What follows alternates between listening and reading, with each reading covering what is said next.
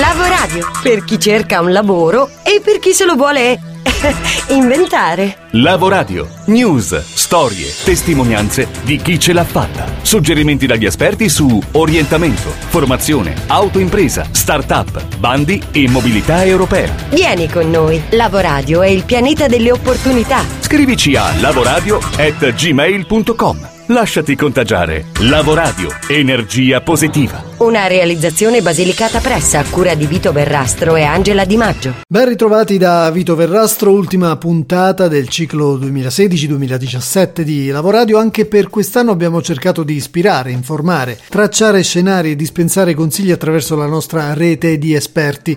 Il Radio Magazine si ferma per la pausa estiva e riprenderà a settembre, ma Lavoradio continua sul web e sui social perché in fondo l'informazione sul lavoro che c'è, che si può inventare, naturalmente non va mai in vacanza vacanza. Ci lasciamo con una puntata speciale dedicata quasi esclusivamente al TEDx di Matera, di cui siamo stati media partner e che la nostra Albina Sodo ha seguito da vicino intervistando molti dei protagonisti.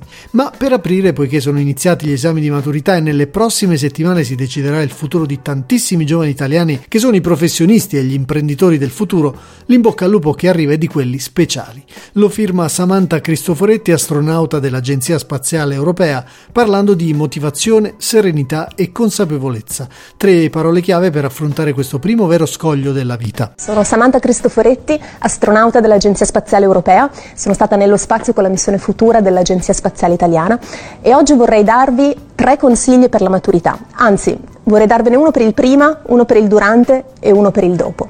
Uh, il consiglio per il prima, eh, beh, naturalmente ad un appuntamento così importante bisogna arrivare preparati. Ora ci sono persone che hanno una maggiore facilità, una maggiore propensione per uh, studiare, per sedersi e passare veramente le ore sui libri, altre persone che uh, ne hanno meno. Non lasciate la motivazione al caso, cercate davvero di consapevolmente creare delle strategie che vi permettano di motivarvi per mettervi sui libri a studiare. Possono essere eh, darsi degli appuntamenti con dei colleghi che sapete hanno magari più facilità al, allo studio, può essere immaginare delle piccole ricompense che però vi potete concedere soltanto dopo aver raggiunto una certa tappa nello studio, ma il messaggio chiave qui è che la motivazione è importante e non la si deve lasciare al caso, ognuno deve trovare consapevolmente modi di motivare salvare se stesso e se stessa.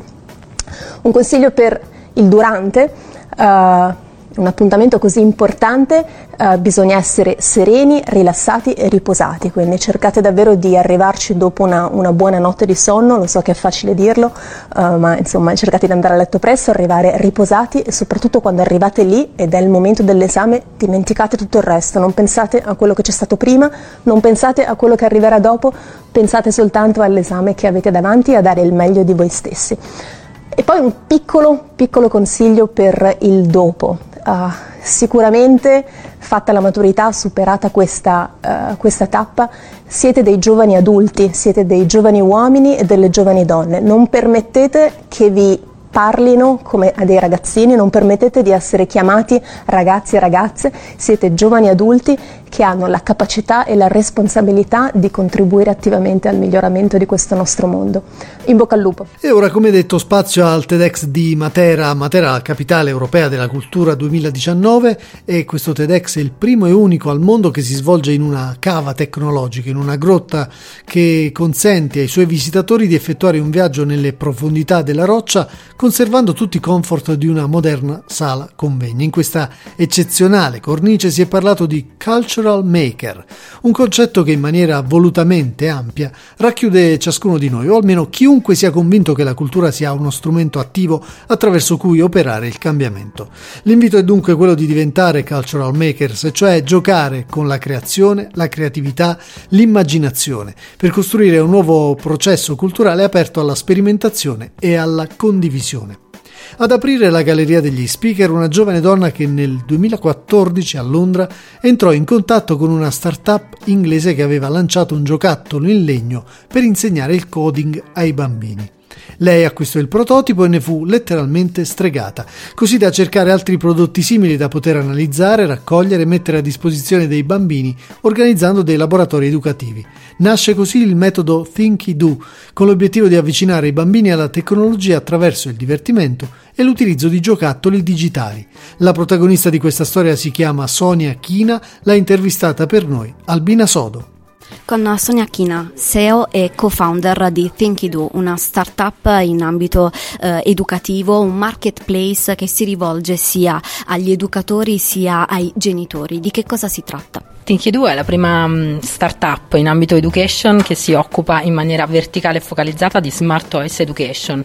In pratica noi sappiamo che diffondere le competenze digitali è fondamentale in questo momento, ma che per farlo abbiamo bisogno di coinvolgere la comunità di adulti che stanno attorno ai genitori, di rompere in modo innovativo l'apprendimento e di renderlo meno formalizzato i giocattoli educativi connessi ci aiutano, una piattaforma che faccia incontrare giocattoli educativi connessi, genitori, bambini ed educatori è la soluzione giusta.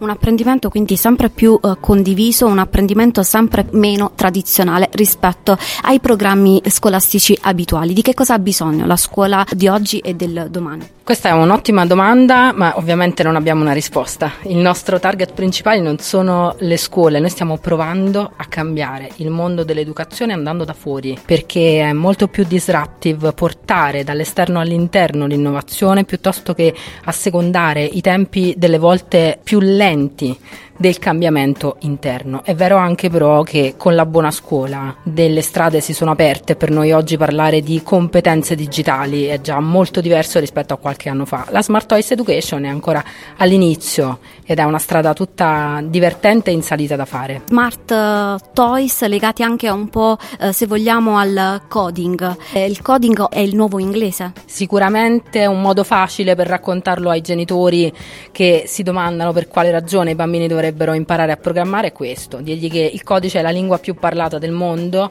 quello che stiamo provando a fare è portare un pezzo più avanti questo storytelling, cioè dire va bene, i bambini devono imparare a programmare perché il codice è la lingua più importante in questo momento, dobbiamo aggiungere creatività e empatia a questa strada e da qui l'educazione con i giocattoli educativi connessi.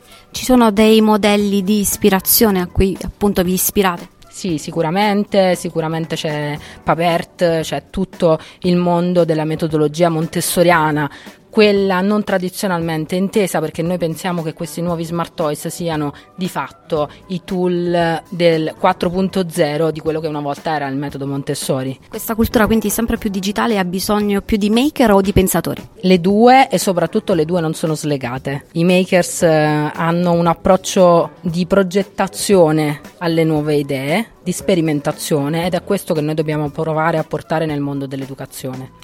Il concetto di cultural maker, come detto, ovviamente non si sposa solo con la tecnologia e con il futuro, ma anche con un presente che riprende tradizioni antichissime e le rielabora a beneficio di un pubblico che attraverso un'opera d'arte può apprezzare materiali come le terre naturali e preziose che usavano i pittori rinascimentali o magari la cartapesta, quella che compone il maestoso carro della Bruna di Matera, che durante la festa della Bruna il 2 luglio viene assaltato e fatto a pezzi, perché ognuno dei più coraggiosi possa portare a casa un pezzo di quel manufatto ricco di riferimenti sacri e profani. Andrea Sansone è un artista che ne ha costruiti diversi di carri. Ho detto prima durante il mio intervento io sono malato di Michelangelo Buonarroti e la cosa che mi stupisce più di Michelangelo Buonarroti è che lui con dei peli di pennello dei colori, dell'acqua, della calce.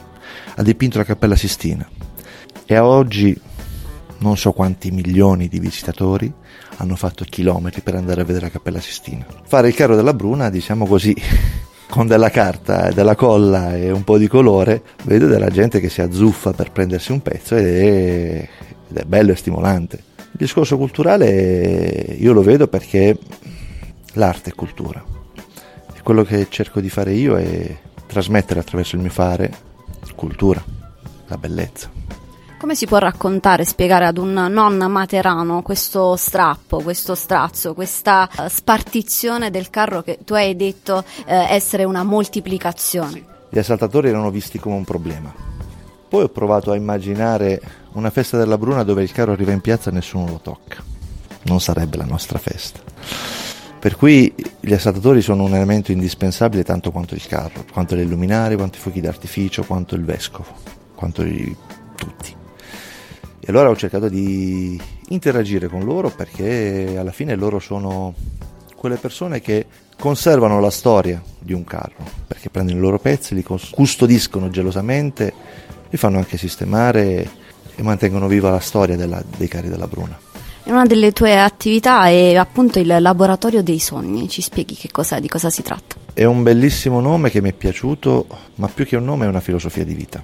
Io mi definisco un sognatore, dannatissimo sognatore, però da artigiano i sogni sono fatti per essere realizzati. A volte sono i sogni miei, a volte sono i sogni dei clienti, che hanno il sogno di avere un dipinto, di avere un restauro, di avere un'opera, la sognano e quando col mio fare riesco a realizzarla sono contento io non faccio il mio lavoro, io sono quello che faccio. Tra gli ospiti del TEDx Matera anche personaggi mediatici molto noti come Klaus Davi, giornalista, opinionista, sondaggista e pubblicitario che molti di voi e molti di noi vedono la domenica nel programma L'Arena condotto da Massimo Giletti. Ecco cosa ha detto Klaus Davi ad Albina Sodo.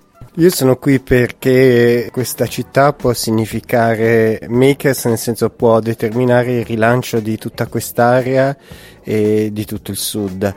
È una grandissima scommessa, è un sud positivo e in questo senso i makers, noi makers possiamo fare qualcosa, dare un contributo per eh, amplificare questa positività che in parte è già delineata, in parte ancora da costruire. La vediamo spesso all'arena di Giletti, all'interno di questa trasmissione fa parte di un'arena, fa parte di un pubblico composto di giovani. Quali sono le percezioni, le caratteristiche che definiscono queste nuove generazioni? Sono mobili, sono generazioni disincantate, non hanno fiducia nella politica, non hanno grande fiducia nelle istituzioni e non vengono ascoltate. Quindi il grande pregio dell'arena è questo, da, eh, ascoltare e mediare con uh, le istituzioni, con la società. Questa è un po' la sfida di Giletti. Masmediologo e comunicatore politico, quali sono le doti che deve avere appunto una professionista della comunicazione politica? Deve studiare, trovare, individuare le strategie che sono un punto d'incontro tra emozione e razionalità mentire non serve più perché diciamo che ormai la gente è, aggiornata, magari un messaggio meno dirompente, meno forte ma più credibile, penso che arrivi. Ci sono dei rischi che si possono incorrere in questo tipo di professione? Beh, io ho fatto tanti errori, anche uh, ho sbagliato e mi sono ricorretto, quindi che non rifarei. Uh, I rischi appunto sono quelli di sottovalutare chi ti ascolta. Uh, oggi la gente è veramente molto preparata, molto attenta e, e non, il voto conquistato non è mai per sempre. Dei trend comunicativi su cui puntare, su cui scommettere? Ritorno al territorio, cioè la gente crede eh, nella comunicazione politica e sociale, crede che eh, molto alla gente che si fa vedere sul territorio, che è vicina al territorio. Poi magari non risolve tutti i problemi perché è impossibile, però intanto che ci mette la faccia. Archiviata dunque l'edizione 2017 del TEDx Matera è tempo di bilanci, quelli dell'ideatrice dell'iniziativa Maria Pia Ebreo, intervistata a caldo al termine dell'evento. Il lavoro di curation che viene fatto prima, cioè il lavoro di eh, costruzione degli interventi con gli speaker è sempre molto eh, intenso, puntuale, e, però poi sul palco ci sono sempre le sorprese, per cui quello che eh, ci portiamo a casa è mh, una grande visione di apertura e di inclusione che fa proprio della cultura uno strumento. Io l'avevo pensato come strumento di sviluppo, oggi viene fuori che oltre allo sviluppo è proprio la cultura è uno strumento di coesione, lo sviluppo può esserci e anche il business in alcuni casi grazie alla collaborazione e allo sharing. Ha dato molta importanza al fenomeno della migrazione, al racconto di popoli che raggiungono l'Europa, hai dato importanza anche a delle tradizioni che si rinnovano, è il caso della cartapesta, dello strazzo famoso di Matera, famoso anche per chi non è di Matera, hai raccontato come si può fare innovazione in un settore più tradizionale come può essere quello eh, dell'apprendimento. Matera ha bisogno di, di queste realtà. Mentre tu mi facevi la domanda io mh, mm, pensavo ma davvero abbiamo raccontato tutte queste cose? Perché per me ogni intervento vive di vita propria e poi nel loro insieme riescono a, a raccontare, a manifestare quello che mi rappresenti tu. Ed il fatto di sentirtelo dire eh, mi fa riflettere sul fatto che ci siamo riusciti, nel senso che abbiamo costruito il messaggio, che il, che il messaggio che emerge e va al di là di quello che avevamo eh, potuto immaginare, diventa ancora più intenso, più interessante, più profondo. E questa considerazione la porto a casa, la faccio mia e ci lavorerò su perché è molto importante. Chiudiamo parlando di economia circolare come opportunità unica per ripensare i propri processi, prodotti e modelli di business, una transizione che la Fondazione Bracco in collaborazione con Fondazione Mai di Confindustria e Banca Prossima ha deciso di promuovere e incoraggiare attraverso il lancio del nuovo bando Start to be Circular. Lo scopo è premiare iniziative imprenditoriali innovative che sappiano diffondere i valori dell'economia circolare tramite la promozione e la realizzazione di nuove catene di valore in cui le risorse naturali restino all'interno del sistema economico. Il bando, del valore complessivo di oltre 130.000 euro, vuole puntare soprattutto sull'imprenditoria giovanile e prevede per le start-up vincitrici anche un percorso di incubazione presso lo Speed Me Up dell'Università Bocconi, di Camera di Commercio Milano e Comune di Milano. Dal 5 giugno al 3 novembre sono aperte le candidature. Sostenibilità, riuso e innovazione, le parole chiave su cui puntare per provare a vincere. La frase che chiude la nostra puntata, il nostro ciclo 2016-2017, si ricollega a Matera e quindi sposa antichità e futuro, è di Arthur Pinero Ala e dice Credo che il futuro sia di nuovo il passato, solo che entra attraverso un altro ingresso. Alla prossima allora, buona estate a tutti e restate sintonizzati sul cambiamento. Lavoradio, per chi cerca un lavoro e per chi se lo vuole inventare.